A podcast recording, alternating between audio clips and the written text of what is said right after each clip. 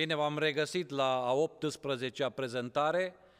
Uh, am tot discutat în ultimile uh, intervenții despre uh, curat, necurat, despre taburi, moralitatea levitică, despre religie și, într-un fel sau altul, am căutat să le înțelegem rostul. Sigur că ele apar în Biblie, noi credem că Biblia este cuvântul lui Dumnezeu, nu încercăm să subminăm sub nicio formă autoritatea ei, dar încercăm să o înțelegem, să înțelegem acest text așa cum ne-a fost transmis și să vedem în ce măsură sau cum este, se poate asocia uh, un text antic cu realitățile noastre și cu uh, experiența noastră. De aceea, probabil că o întrebare mai importantă ar fi uh, care este locul și rolul lui Dumnezeu în acest uh, complex, în acest sistem, uh, în ce, în, la modul general, în ce privește religia, nu? sau care e legătura lui Dumnezeu cu religia.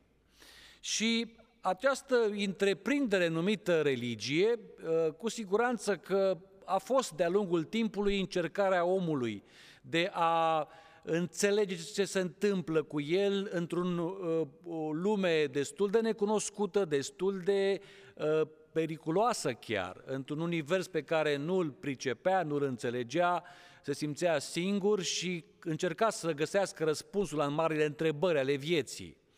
Uh, sigur, există o explicație antropologică a apariției religiei, există o explicație dacă vreți, religioasă a apariției religiei, una psihologică, socială, chiar politică și economică. Sunt mai multe explicații cu privire la apariția uh, religiei. Dar nu dorim să facem acum o asemenea analiză multilaterală vis-a-vis de fenomenul în sine, ci mai degrabă să înțelegem, dacă reușim, care este, repet, locul și rolul lui Dumnezeu în acest complex numit uh, religie. Uh, unii au tot crezut și încă mai cred că uh, Dumnezeu uh, sau zeii, depinde de credința fiecăruia, a, sau au inventat religia pentru a controla mai bine omul.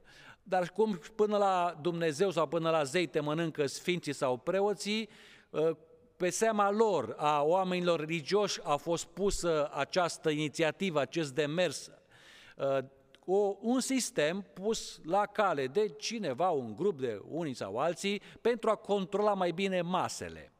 Dar până la urmă, cred că nu Dumnezeu e cel care a inventat religia pentru a controla omul, mai degrabă cred că omul a inventat religia pentru a-l controla, în ghilimele cu siguranță, mai bine pe Dumnezeu. Uh, sau aceste uh, realități transcendentale, indiferent cum le-a uh, și le-a explicat fiecare sau cum le-a înțeles. Dar ca să fie pentru noi mai scurt, cam asta este ideea.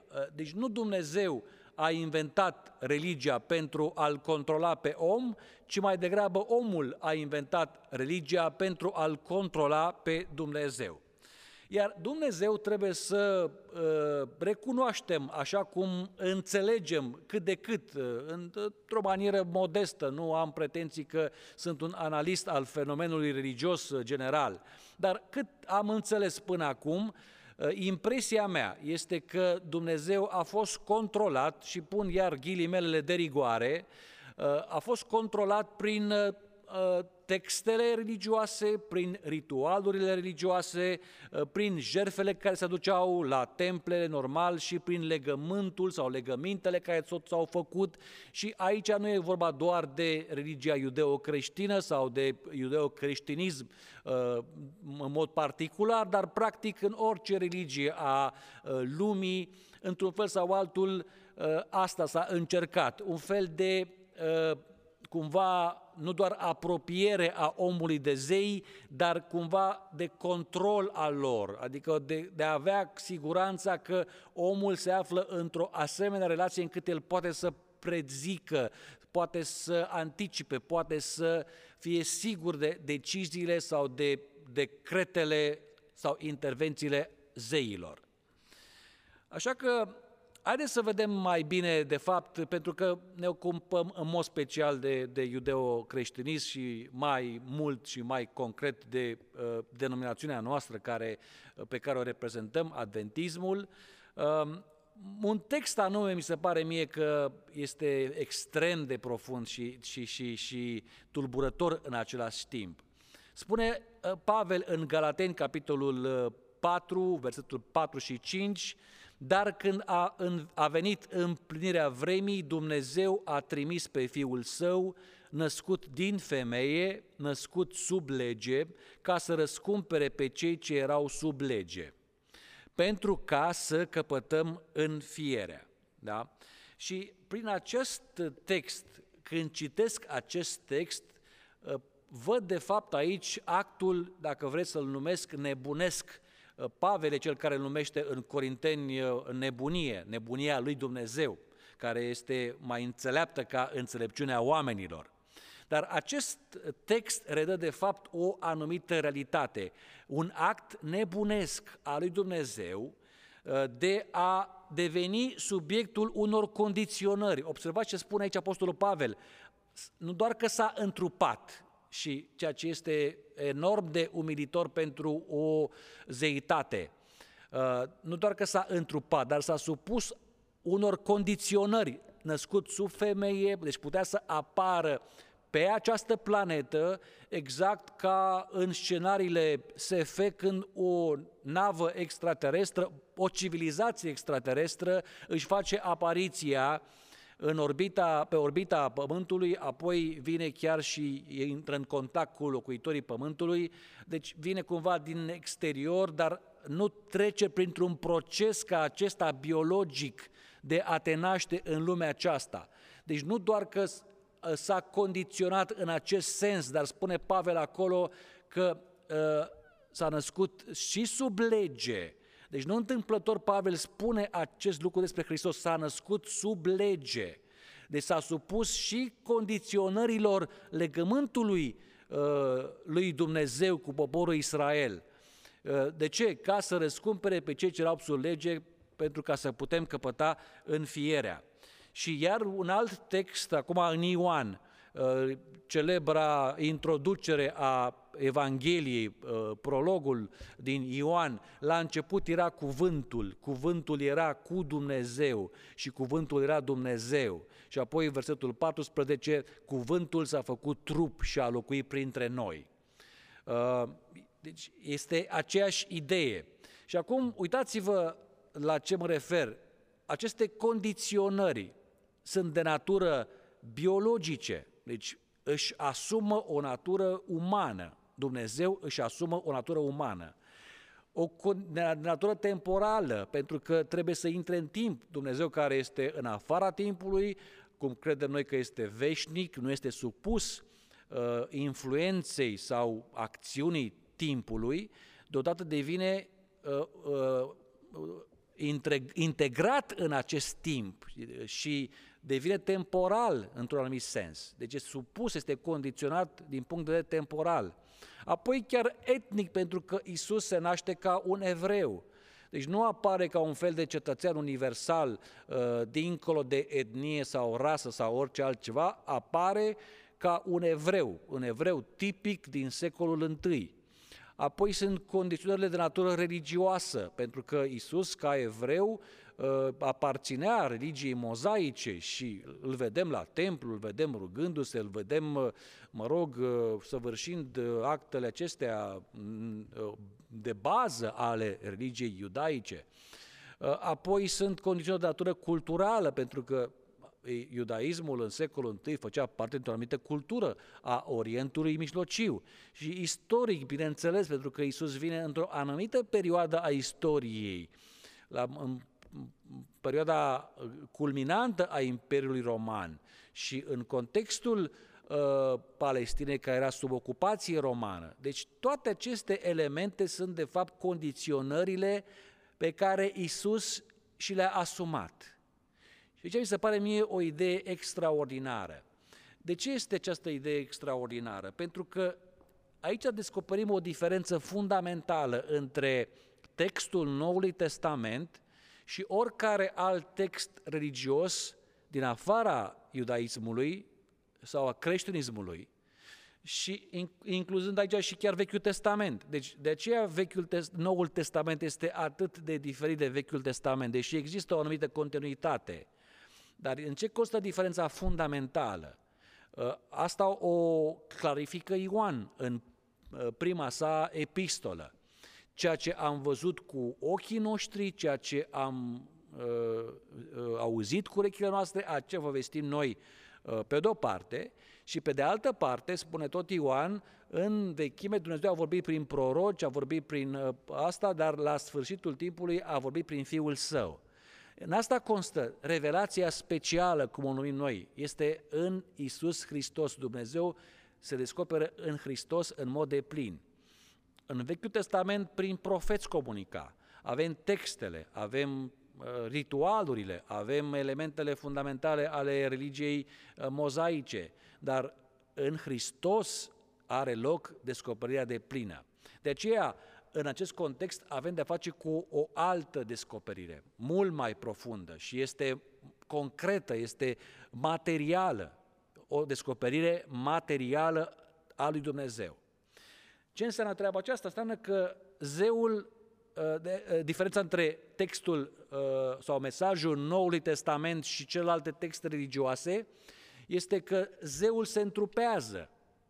Adică zeul nu alege să, zeul sau zei nu rămân mai departe în panteonul lor, supraveghind atent de pe muntele lor sfânt activitatea muritorilor, din când în când decretând anumite uh, legi directive, alteori intervenind, intervenind, alteori pedepsind muritorii, alteori răsplătindu-i, dar în general fiind departe de lumea aceasta materială uh, păcătoasă. Nu, Dumnezeul uh, Universului, așa cum se este prezentat, alege să se întrupeze și vine și locuiește împreună cu noi. Ăsta este de fapt Evanghelia, așa începe Evanghelia cu această veste bună. Dumnezeul acesta uh, la care toate popoarele într-un fel sau altul s-au închinat, fiecare în felul lor, fără discuție. Dar spre acest Dumnezeu, uh, Pavel vorbește atenilor și se spune că acestui Dumnezeu necunoscut, de fapt, acesta ne, vi-l, vestim, vi-l vestim noi. Pentru că ceilalți pe care voi ziceți că i-ați cunoscut, uh, tot panteonul vostru, ea nu sunt zei adevărați, dar acest Dumnezeu necunoscut, care nu poate fi pătruns în mod normal, pe acela vi-l vestim noi, spune Pavel. E, acest Dumnezeu necunoscut se descoperă, se face cunoscut prin, și în Hristos. Dar mai e ceva interesant, în momentul când uh, uh, zeul se întrupează, Dumnezeu se întrupează, uh, se, se, se mai întâmplă ceva, pentru că maniera în care apare și modul în care se, se, se descoperă este absolut inedit, spect, spectaculos într-un anumit sens spectaculos în, în subtilitate, nu în extravaganță, nu în ceva care să izbească privirile. Adică cine se aștepta ca uh, Dumnezeul Universului să se descopere uh, printr-un copil, să se nască ca un copil într-o iesle modestă uh, și murdară și de fapt asta de fapt să fie intrarea lui oficială în lumea noastră. Dar asta nu e doar, asta e doar începutul, pentru că după aceea acest uh, uh, Dumnezeu întrupat în natură umană crește în mod normal ca orice copil, se dezvoltă, învață să vorbească, să meargă, să gesticuleze, să comunice, să scrie, să citească, uh, să lucreze, să învețe o meserie, toate elementele fundamentale a unei vieți normale.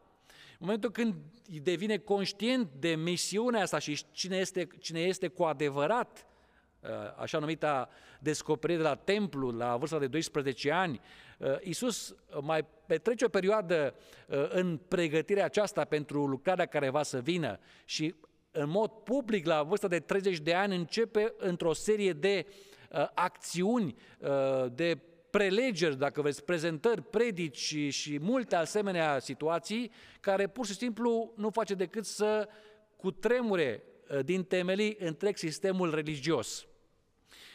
De fapt, ce se întâmplă acolo?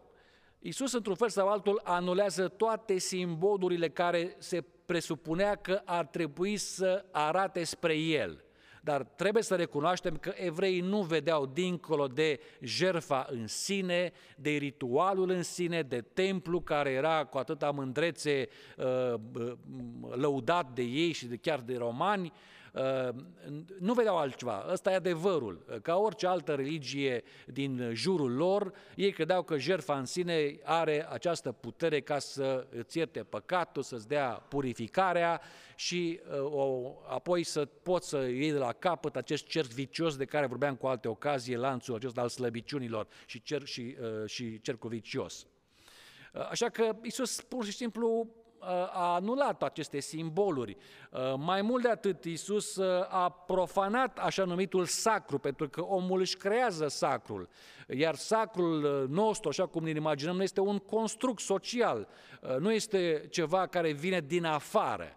Da, Dumnezeu, când s-a descoperit pe sine, n-a venit cu o doză de sacru, el a, de, a, a fost foarte profan într-un anumit sens, că era normal, era un om uh, ca oricare alt om, n-avea acea aură uh, mistică pe care o regăsim în iconografia creștină. Iar Isus, prin gesturile pe care le-a făcut, cuvintele pe care le-a transmis, într-un fel sau altul parcă a profanat acest sacru în care oamenii își puneau nădejdea. Acest loc este sfânt, acest obiect este sfânt acest individ este sfânt, nu te apropia, nu lua, nu atinge. Iisus pur și simplu a profanizat într-un anumit sens aceste elemente ale sacrului. Ba mai mult, Iisus merge mai departe și chiar printr-un gest radical uh, nu face decât să anunțe că suspendă activitatea de la templu. Ori vă dați seama, la templu de fapt era inima religiei iudaice. Fără templu parcă ar fi încetat să existe. Nu s-a întâmplat asta, pentru că și după distrugerea templului din anul 70 uh, după Hristos, iudaismul a continuat să funcționeze sub alte forme și funcționează foarte bine până în ziua de astăzi. Dar cel puțin pentru vremea lor, asta era o catastrofă, ca, deși mai trecuseră printr-o catastrofă uh, uh, asemănătoare în cazul distrugerii templului de către Nebucadnețar. Dar ideea în sine, Iisus pur și simplu nu prin violență, ci printr-un mesaj, printr-un, printr-un gest extrem de, de ilustrativ, arată că, de fapt, toată acea actă la templu este inutilă, pentru că nu prin forma aceea vine izbăvirea, eliberarea poporului sau a omului. Uitați-vă de fapt ce spune, cum comentează Ioan după acel, acel gest radical numit curățirea templului în disputa cu farisei, când uh, Iisus îi provoacă, spunând că dărâmați acest templu și după trei zile îl voi ridica, uh, Normal că ei au interpretat uh, literal și asociau templu numai cu clădirea aceea din Ierusalim. Dar Ioan e cel care ne, ne clarifică, de fapt, sensul afirmației lui Hristos. Spune că, dar el le vorbea despre templul trupului său. Și acum nu doar trupul fizic, da, vorbea despre el însuși. Cu alte cuvinte, el este adevăratul templu. În momentul când Iisus se duce la templu din Ierusalim, avem de a face, de fapt, cu un fel de conflict sau o intersecție, uh, nu, mai, nu, nu, nu intersecție, mai degrabă o ciocnire între două sisteme diferite, între templul omenesc și templul divin.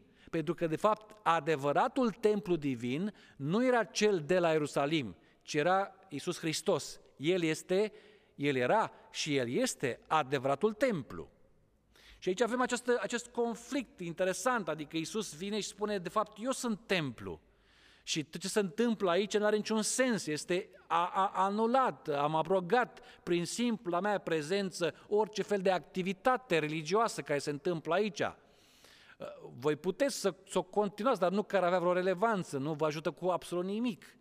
Cum le-a spus la evrei, voi puteți să mâncați într-una din pâinea aceasta pe care chiar eu v-am făcut-o, dar nu vă va ajuta prea mult dacă nu mâncați din adevărata pâine care eu sunt, eu sunt pâinea vieții. Deci tot în Ioan apar aceste uh, foarte clare asocieri cu sistemul iudaic ceremonial. Eu sunt pâinea vieții, eu sunt lumina, vezi feșnicul, eu sunt templu, perdeaua și mielul, tot acolo apare, iată, mielul de Dumnezeu care adică păcatul lumii. Deci toate acestea Ioan, evanghelistul, le asociază cu Isus Hristos. El este, de fapt, esența religiei iudaice, dacă vreți. Dar nimeni nu l-a uh, recunoscut ca atare.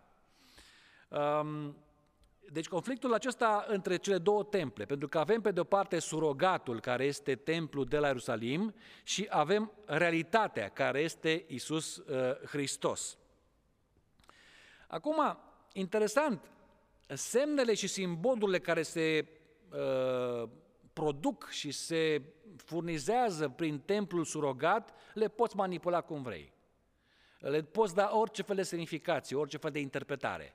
Însă în momentul când ai de a face cu realitatea, n-ai cum să faci, pentru că această realitate este Dumnezeu însuși. Și atunci, de aceea vine Hristos, ca să spulbere orice potențială greșită interpretare a realității, a relației cu Dumnezeu. Adică eu sunt templu adevărat, eu sunt Dumnezeul adevărat.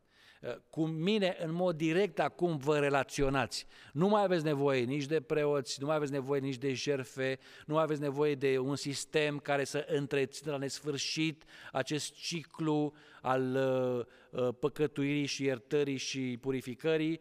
Eu sunt Dumnezeu, veniți toți cei trudiți și împovărați la mine și eu vă voi da odihnea.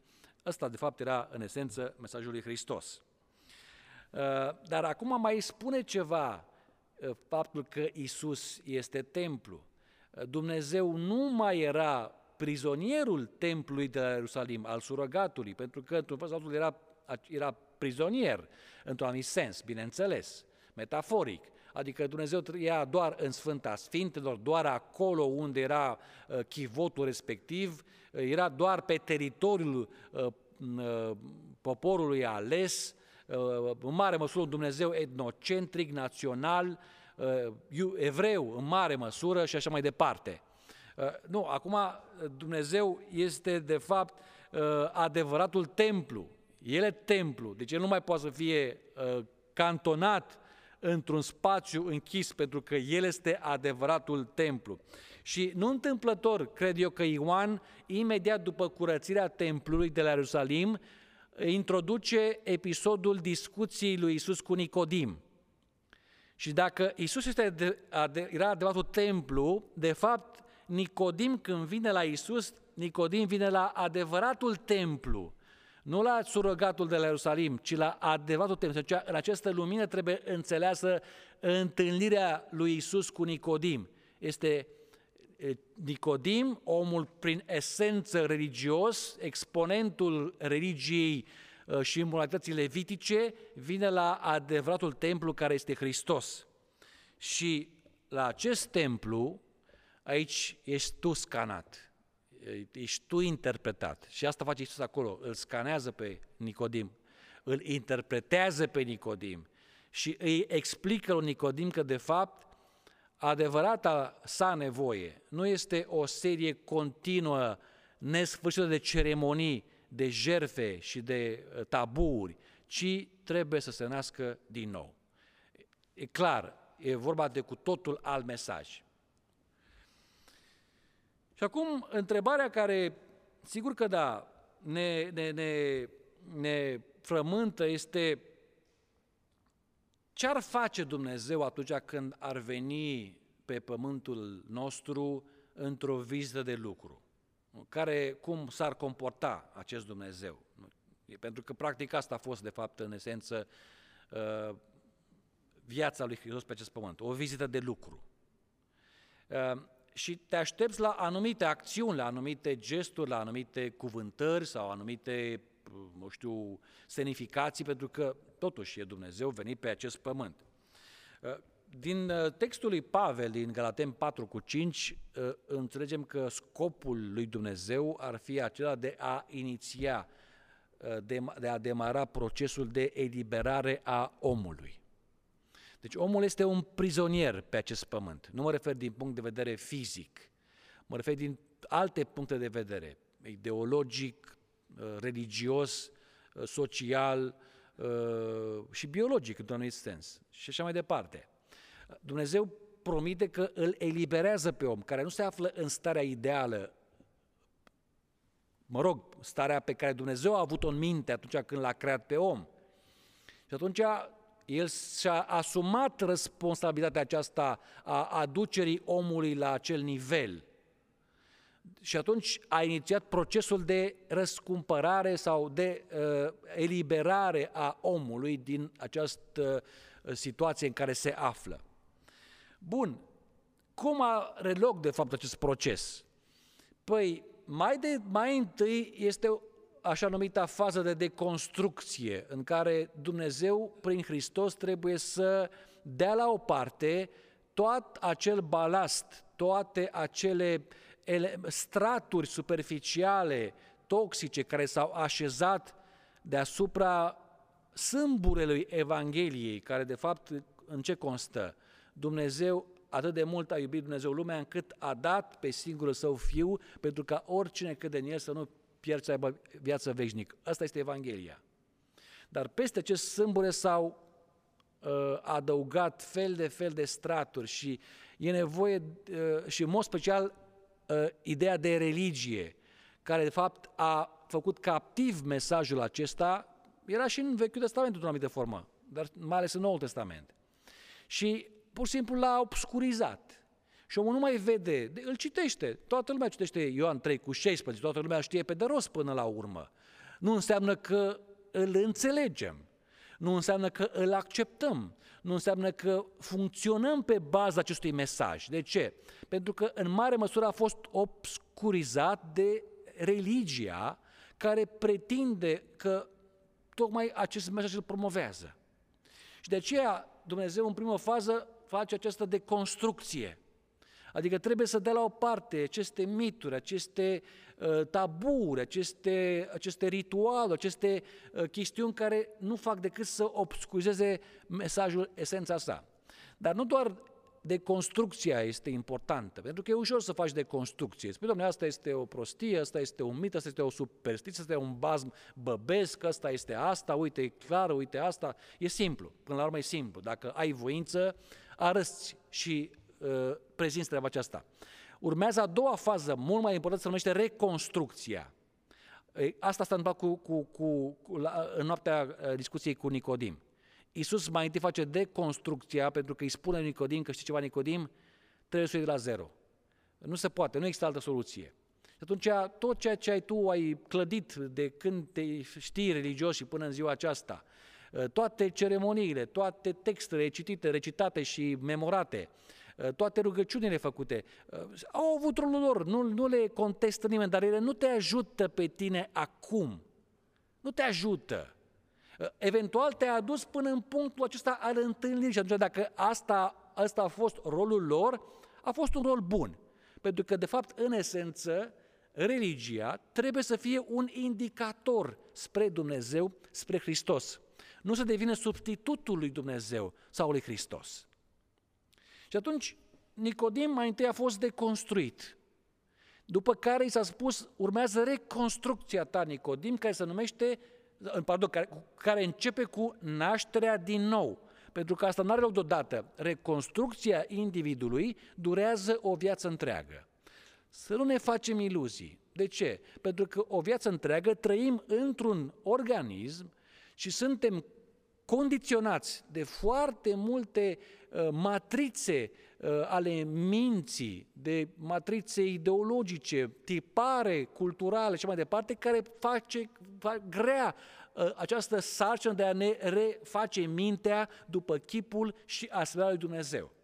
De aceea Pavel spune în Roman, capitolul 12, ca să ne preface mintea printr-o schimbare, printr-o metamorfozare a ei, să aducem trupul ca o jertfă, dacă tot vrei să aducem jertfă, atunci aduceți-vă trupul vostru, spune Pavel, nu altceva. Jertfele acelea s-au terminat la cruce. De aceea spun că nu este un proces simplu și toată viața ai de lucru. Nu? Sigur, ești asistat în această lucrare de Duhul Sfânt. Și sunt multe alte elemente care ne ajută să uh, pricepem și epistolele sunt de fapt uh, manualul creștinului care a plecat pe calea reconstrucției. Dar să nu ne imaginăm că simplu fapt că uh, credem în Hristos și că ne-am botezat și am devenit membri uh, unei biserici și că uh, suntem uh, cumva adepții unor ritualuri sau unor învățături, asta înseamnă că a, suntem în acest proces al deconstrucției. Nicodim, credeți-mă, era cu mult, cu mult deasupra noastră ce privește ritualul, ceremonia, textul, doctrina, apartenența și așa mai departe. Și totuși îi se comunică direct, franc, trebuie să accepti deconstrucția ca după aceea să înceapă reconstrucția. Și, de fapt, acesta este mesajul lui Hristos și astăzi pentru noi. Nu există altul, să știți. Și ceea ce facem noi, de fapt, într-un fel sau altul, vine seara, cel puțin din punct de vedere teoretic, pentru că altfel, altceva nu putem mai mult decât să ne asumăm fiecare după aceea și să începem să lucrăm la mintea și la sinele nostru, facem această uh, deconstrucție, da, să dăm la o parte aceste straturi uh, nefolositoare, aceste taburi, aceste niște uh, concepții uh, anacronice, primitive chiar, vezi, curat, necurat și așa mai departe, tabu, uh, să, să, să putem să vedem de fapt în ce constă esența. Dar trecând prin acest proces, noi înșine acceptăm ideea că va trebui să renunțăm la toate aceste situații și asta înseamnă procesul de acela de construcție. Dar nu ne oprim acolo. Trebuie să continuăm cu reconstrucția și ăsta este și celălalt scop al seriei de vineri seară, să intrăm pe acest drum al reconstrucției și fiecare să devină stăpân pe sine în relația lui sau a ei cu Dumnezeu și să știe exact pe ce cale merge. Nu trebuie să mergem cu toții în grup, așa, în gro. Uh, nu există mântuirea în gro, uh, ci doar individuală. Suntem împreună, e adevărat, de aceea avem nevoie unii de alții, dar fiecare să lucreze, cum spune Pavel, la mântuirea lui în mod personal. Ce înseamnă, de fapt, în acest context, mântuirea? Nu înseamnă ceva mistic, înseamnă, repet, acest proces de reconstrucție a sinelui, a eului, după valoarea uh, supremă numită Isus Hristos, după valorile sale. Da? Și atunci, aia înseamnă. Bine, și atunci, haideți să vedem puțin dacă Isus este, nu, aici ideea de asta, Isus este templu. Uh, ne întoarcem puțin la, la, la, la secolul I.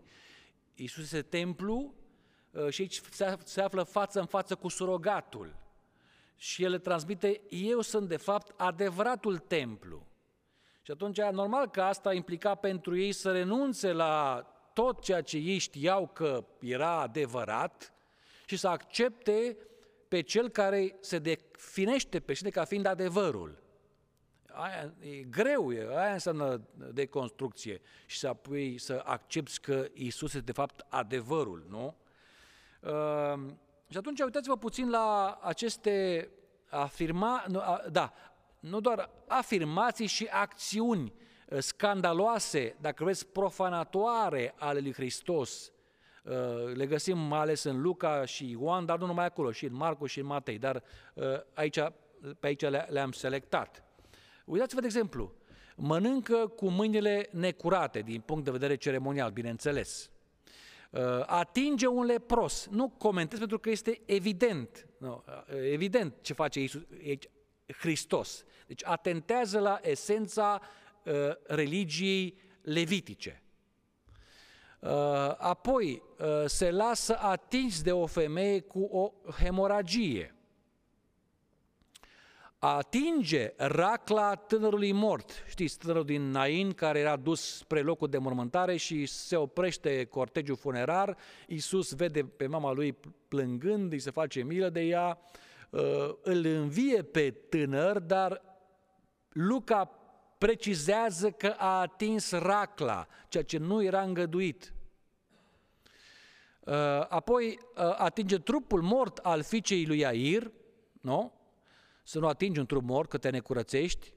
Uh, stă la masă cu vameșii și cu prostituatele, altă problemă pentru farisei din vremea aceea era un, un, un tabu acesta. Sigur că nu era sunat în, în Levitic, dar au crescut, repet, din Levitic și alte ramuri ale uh, multor taburi. Apoi se lasă atins de femeia păcătoasă. atinge femeia gârbovă atunci când o vindecă, atinge bolnavii și demonizații, atinge copiii ca să te binecuvânteze. Deci toate aceste acțiuni sunt scandaloase pentru adepții religiei și moralității levitice. Apoi acțiuni care par profanatoare. Uh, sabatul pare că este profanat, sabatul lor, nu cel autentic. Sabatul lor e profanat de Isus în Ioan, capitolul 5. Etnia, conceptul de etnie este profanat pentru că Isus vorbește cu o femeie care este samariteancă. Și atunci Isus și-a trădat propria sa etnie când face treaba aceasta. Ă, boala este profanată. Dacă era pentru farisei, lăsau ca boala să continue la nesfârșit acolo. Iisus, în schimb, dacă poate să vindece pe cineva mai repede cu un minut, o va face, chiar dacă este sabat. Ă, moralitatea ă, este cumva profanată pentru că Iisus, moralitatea lor, bineînțeles, cea levitică, la ea mă refer, pentru că Iisus nu merge pe linia levitică, tradițională, ca să omoare cu pietre pe cea care a fost prinsă în adulter. Iisus desfințează această moralitate a lor uh, și uh, uh, justiție, justiția lor, faptul că refuză acest act barbar. Templul este profanat de Hristos în Ioan capitolul 2, când dă afară schimbătorii de bani, alungă animalele și atunci jertfele nu mai pot fi aduse.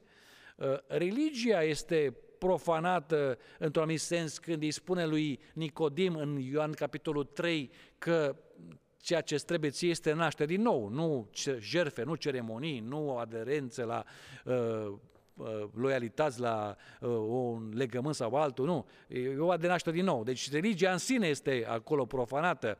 Uh, moartea este ultimul dușman prin faptul că îl învie pe Lazar. Deci acțiuni radicale, nu, profanări, dacă vreți, acțiuni scandaloase, care pur și simplu arată că Isus își începuse lucrarea de uh, reconstrucție a individului, dar mai întâi de construind această, uh, uh, acest sistem care îl ține mai departe prizonier pe om, cu iluzia că dacă se agită mai mult, dacă aduce mai multe jerfe, dacă uh, se roagă mai mult, dacă postește mai mult, dacă crede mai mult, dacă citește mai mult, dacă este, se izolează mai mult și așa mai departe, atunci este uh, eliberat.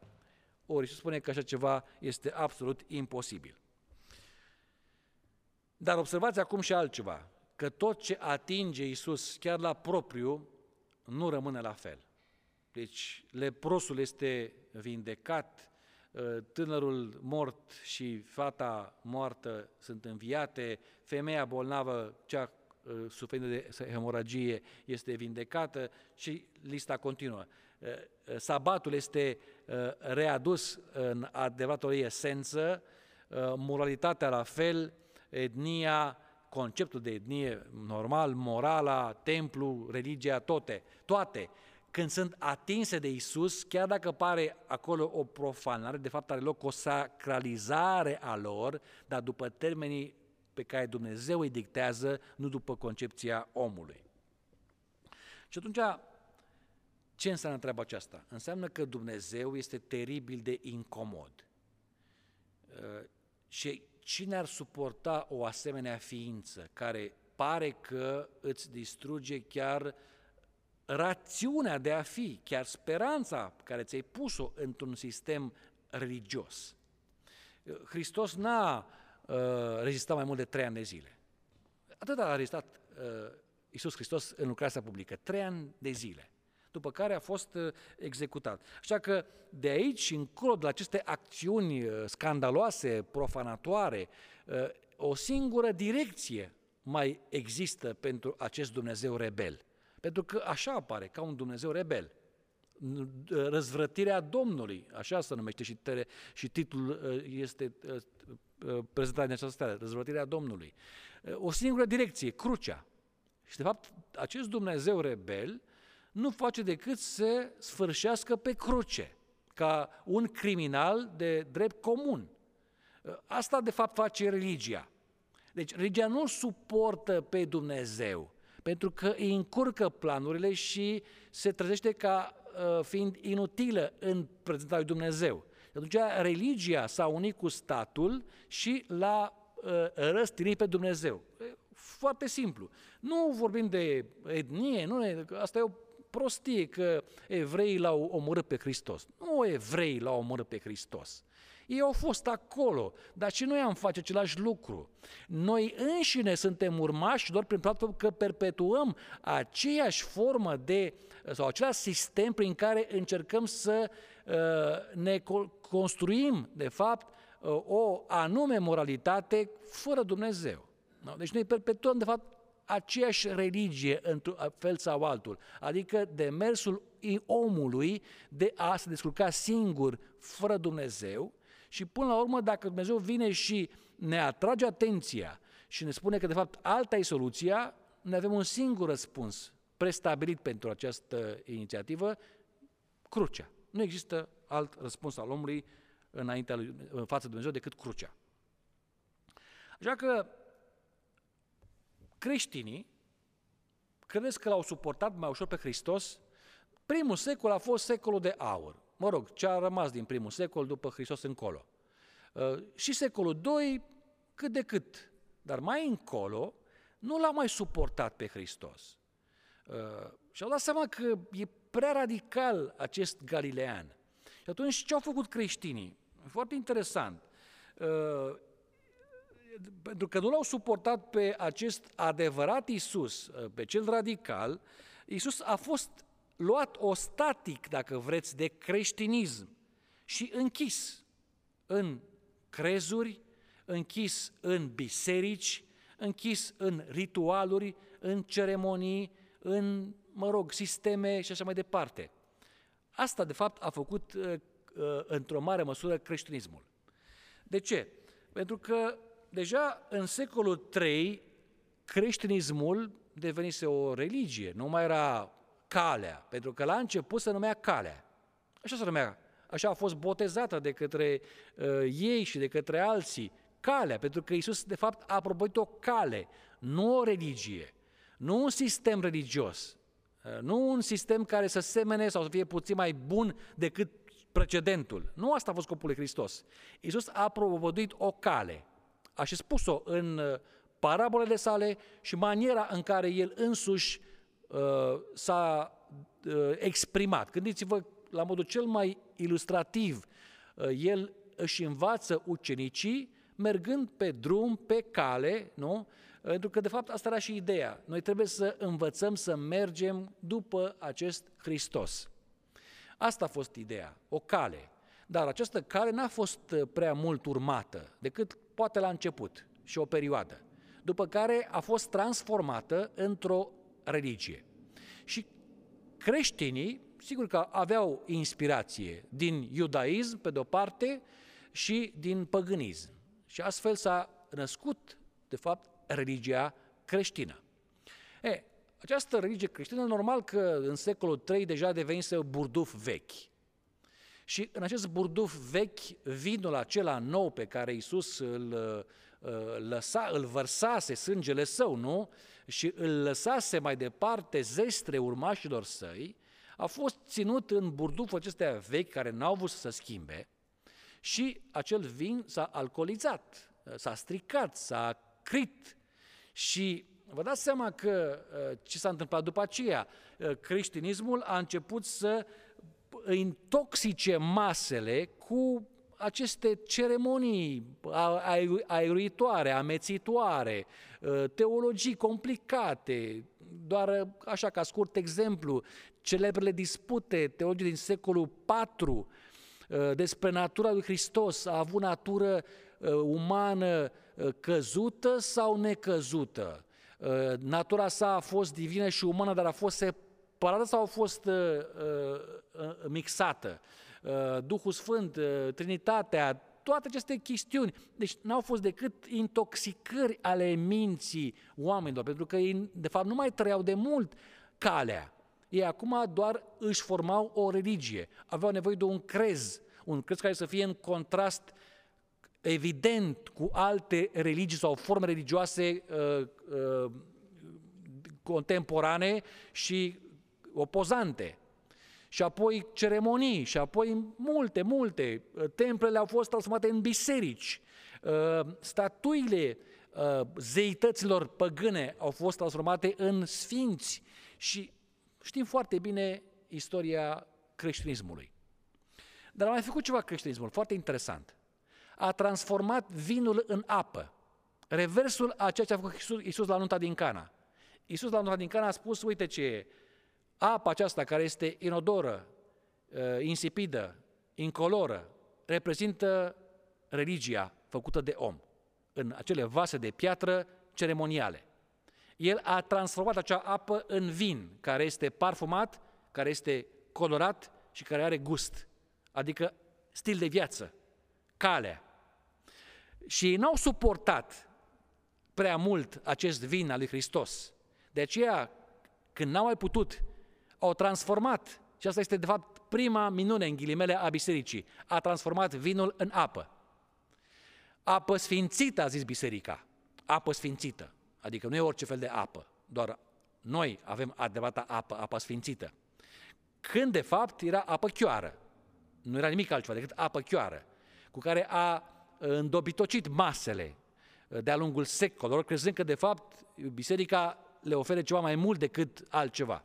Nu oferă nimic, decât o pretenție, pentru că biserica de mult pierduse puterea lui Hristos și a Duhului Sfânt. Și cum a arătat, de fapt, acest Isus creștin? Cum a arătat? Păi, era foarte cosmetizat, diluat, efeminat, inofensiv, castrat în mare măsură, plat. Ăsta a fost Isusul care a fost reprezentat în iconografie, pe care biserica îl promova acum. Nici o legătură cu acel Isus pe care evangheliile îl propovăduiau. Nu, este Isusul uh, creștin. Și indiferent de, mă rog, uh, perioada istorică, într-un fel sau altul s-a cam perpetuat această imagine. Fiecare nouă denominațiune n-a făcut decât să adauge un strat mistificator la această imagine, care de fapt nu reprezintă pe Isus cel autentic, Isus cel originar. E adevărat că noi nu știm, și acum nu ne referim la figura lui Hristos. Nu asta ne interesează pe noi. Când spunem ne la chipul lui Hristos, la El ca ființă, nu cum arăta din punct de vedere material. Asta nu ne interesează, este absolut inutilă, uh, inutil de mersul. Era cu părul blond? Nu era cu părul blond, cu siguranță. Nici nu avea ochi albaștri. Uh, nu avea barbă lungă, avea barbă scurtă, cum aveau muncitorii pe vremea aceea și probabil că era brunet ca orice evreu din secolul I și nu sigur, cu siguranță că nu era așa filiform și slăbuț, așa feminat, pentru că uh, tâmplarii pe vremea aceea erau și uh, cei care lucrau cu pietre, uh, pentru stâncă și așa mai departe, nu cioplitori în pietre. Și ca să fii cioplitor în pietre, să fii destul de bine făcut, musculos chiar. Uh, deci Iisus a arătat cu totul altfel de cum ne-a fost nouă livrat de către iconografia creștină și era plin de viață. Și nu era posomărât și nu era constipat și nu era trist și nu plângea într-una și nu suferea într-una. Nu, nu asta, este, asta este imaginea transmisă, deci sunt straturi peste straturi, straturi mistificatoare. Uh, și noi nu știm de fapt cum arată la modul acesta figurat, repet, propriu nu ne interesează prea mult. ar, a, adevăratul uh, Hristos. Dar altă întrebare acum ar trebui să ne preocupe pe noi, cei care suntem, uh, ne considerăm poporul ales uh, al lui Dumnezeu din, ultimile, din ultimul, uh, ultima vreme, nu? din uh, timpul sfârșitului. Uh, cum arată Isus în varianta adventistă? Că fiecare trebuie să și-l imagineze cumva uh, pe acest uh, Isus. Dar sigur că da, fiecare poate să facă acest exercițiu al minții, nu e greu. Dar uh, gândiți-vă cum poate să arate Iisus în variantă adventistă. Ca un adventist glorificat, uh, adică fără păcat, uh, dar e variantă adventistă, pentru că acest Iisus adventist nu poate depăși perimetrul sau țarcul uh, denominațional în care a fost închis. Și spun uh, mult când spun închis, cu siguranță că nu spun mult, pentru că Isus chiar este închis. Gândiți-vă că noi l-am închis pe Isus, cum evreii l-au închis pe Dumnezeu în Sfânta Sfintelor, de, în chivotul legământului, și noi l-am închis pe Isus în Sfânta Sfintelor din Sanctorul Ceresc, în camera aceea care, spunem noi, încă n-a intrat, încă trebuie să mai intre, deocamdată este în Sfânta. Și tot îl ținem în Sfânta pe Hristos din 1800 44 încoace, îl ținem acolo în Sfânta, ă, ca să termine nu știu ce fel de lucrare, ca să înceapă cu cei viși, după aia să se ducă în Sfânta Sfintelor și așa mai departe, și de acolo să iasă și în sfârșit. Pentru că nu este clar. Ă, o, unic susțin că Isus este deja în Sfânta Sfintelor, ă, din 44 încoace, alții spun că deja nu, mai întâi este în Sfânta și după aceea... Deci noi înșine ne, ne, ne complicăm, ne confuzăm. Dar ideea este că îl ținem închis acolo și încă nu-i dăm drumul să-i vină să ne ia la sine, pentru că nu suntem noi încă gata, pentru că nu s-a pregătit încă ultima generație, care trebuie să fie fără păcat și numai după ce acea generație fără păcat va fi, va trăi și se va de, arăta celorlalți, numai după aceea va veni Hristos ca să ne ia la sine. Și așa îl ținem noi pe Hristos mai departe prizonieri, pentru că adevărul este că nimeni nu vrea să ajungă la acea performanță de a trăi fără păcat.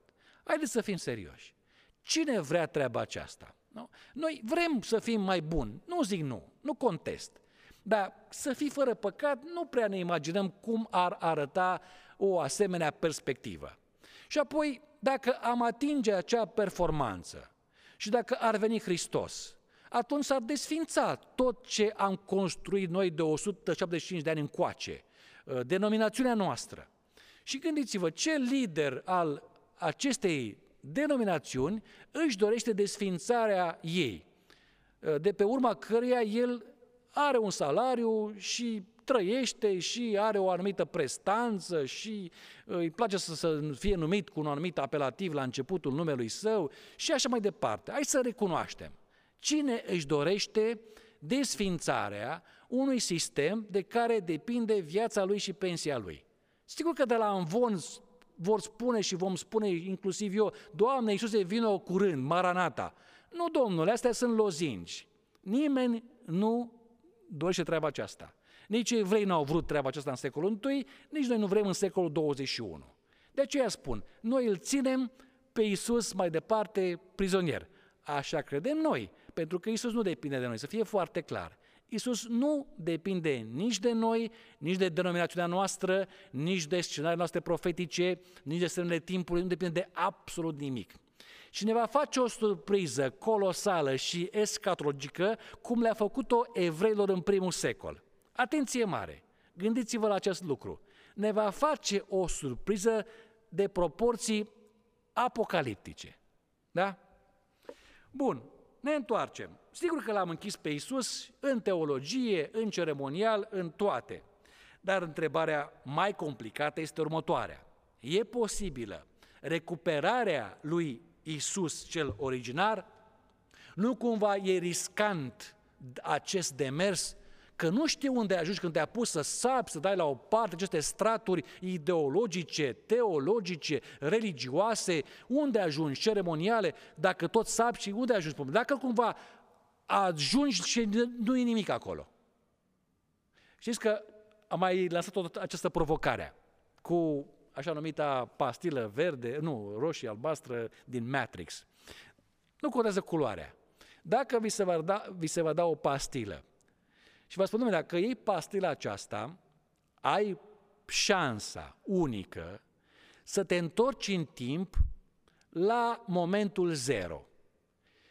Și întorcându-ne în timp la momentul zero, vei avea ocazia să vezi exact ce este adevăr și ce este minciună.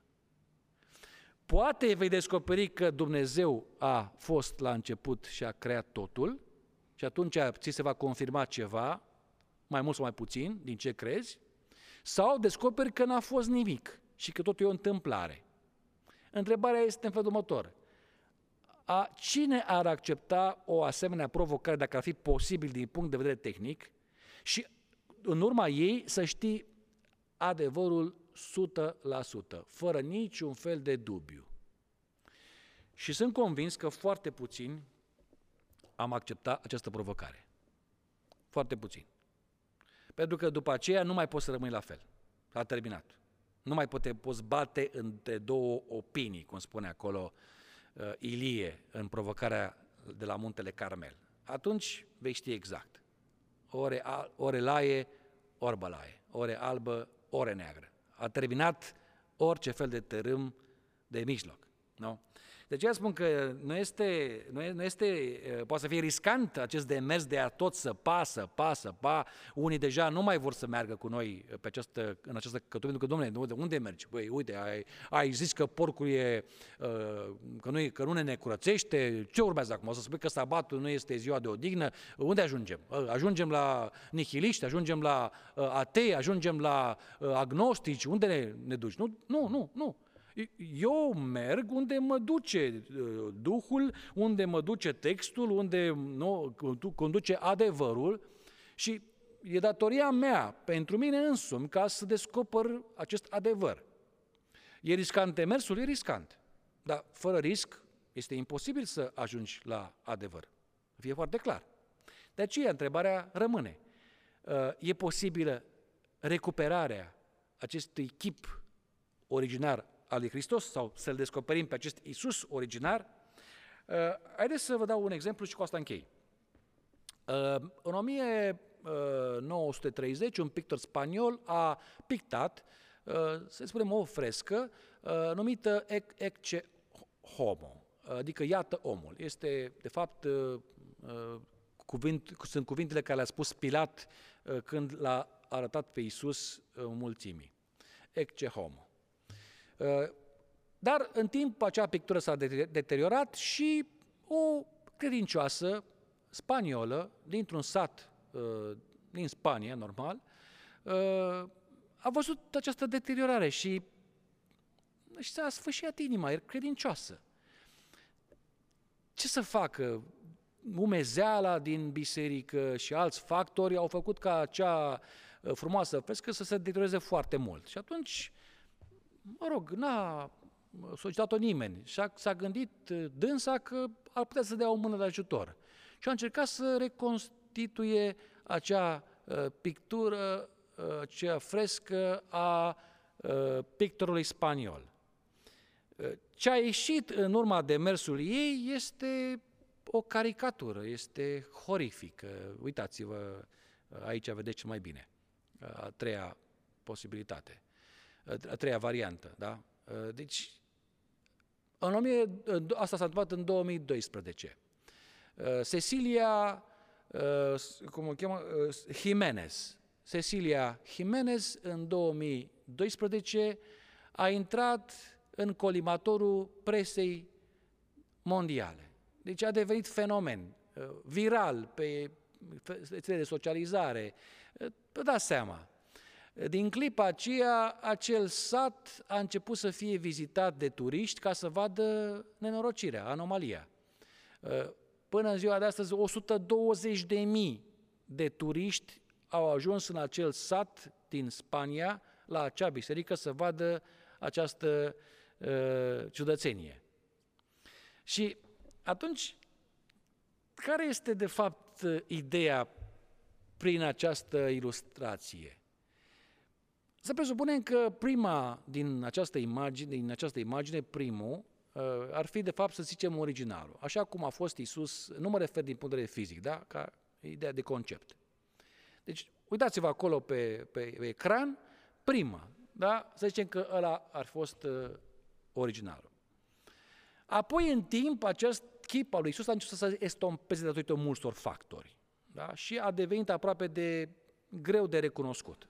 Da, e ceva acolo, Isus. Îl vezi pe Isus printr-un text religios, printr-un imn, uh, printr-un ritual, mai auzi ceva, deci se mai discerne cumva. Nu este imaginea lui completă, așa cum au avut-o apostolii și chiar și ei n-au perceput-o la adevărata evaluare, dar totuși e ceva. Și apoi, creștinismul a încercat cumva să refacă acea imagine a lui Isus și fiecare denominațiune care a apărut în creștinism și a încercat norocul prin ca Cecilia Jimenez, uh, nu foarte talentată, dar totuși nu era chiar a fond la pictură. Ea susține că n-a fost terminată, i-a plecat în concediu două săptămâni, gândiți-vă, la 84 de ani, uh, cât ai fi de pictor, dar totuși nu mai țese Uh, cam așa a fost și cu, cu pictorii, în ghilimele, uh, creștini de-a lungul secolelor care au încercat să refacă, într-un fel sau altul, acest chip al lui Hristos. Și fiecare denominațiune a pictat ceva acolo. Dar produsul finit, până la urmă, uh, partea a treia a acestei imagini, deci versiunea lui, lui Ceciliei, este de fapt o caricatură. Cam așa arată Hristos, promovat de orice denominațiune. Nu contează de ce pretenție are acea denominațiune, dar așa arată și rog pe cei de la tehnic să mai pună imaginea ca să vadă publicul la ce mă refer. Deci a treia, deci seamănă cu maimuță. Asta este. Și există un, un, un, un, un uh, uh, joc de cuvinte în limba spaniolă Uh, nu mai știu cum se numește, da, ec, ecce sau ece mono, care înseamnă maimuță. Adică în loc de homo, care înseamnă om în latină, mono în spaniolă, maimuță. Iată maimuța. Dar asta e adevărul. Deci asta am reușit noi.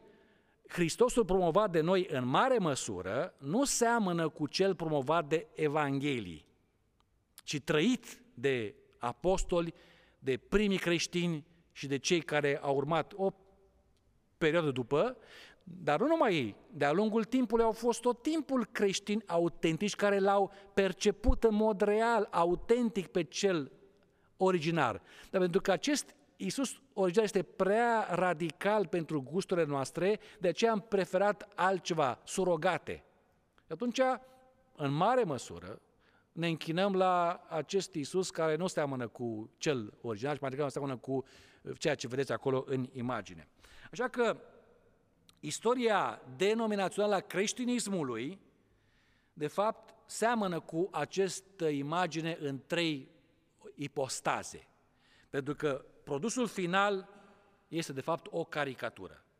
Noi nu urmăm sau îl urmăm pe Hristosul originar, ci urmăm eventual un Hristos denominațional și care poate să fie poate să fie, nu întotdeauna este, dar poate să fie o caricatură a ceea ce este cel autentic, cel adevărat. Și dacă începem, să zicem, să înlăturăm straturile acestea ideologice, teologice, religioase, vom putea ajunge oare la original? Acesta a fost o, din catac- un, una, un, o frescă descoperită în catacombele uh, din Roma. Și aici este vorba de Hristos și de apostol. Să aici altă chestie interesantă. Iisus nu este reprezentat cu barbă, seamănă mai degrabă cu un roman. Nu are barbă, e bărbierit, are părul scurt, seamănă cu un roman, nu cu un evreu. E interesantă această perspectivă. Dar dacă noi, acum conceptual, spiritual vorbind, săpăm și înlăturăm aceste straturi mistificatoare, poate ajungem la original. Dar dacă ajungem la original, și acolo ne privește înapoi un galilean care pare străin pentru noi și radical pentru gusturile noastre. Ce vom face atunci? Când poate că reușim să atingem punctul acela și ca Nicodim ne întâlnim față în față cu adevăratul Hristos. Atunci este testul credinței noastre. Vom accepta mai departe să îl urmăm pe el așa cum este, sau preferăm varianta cosmetizată, care poate să devină în timp atât de penibilă ca o caricatură și pur și simplu noi nu mai suntem urmașii săi, ci urmașii unei idei, unei denominațiuni, unei religii, unei ceremonii și unui ritual. De ce este important să ne dăm seama că Dumnezeul adevărat e un Dumnezeu rebel, care nu se lasă prizonierul niciunui sistem, care se descoperă. Și dacă se descoperă cu adevărat, atunci noi rămâne ca să acceptăm această provocare. Aici s-a încheiat prezentarea. Mulțumim pentru participare și răbdare. Ne vedem data viitoare.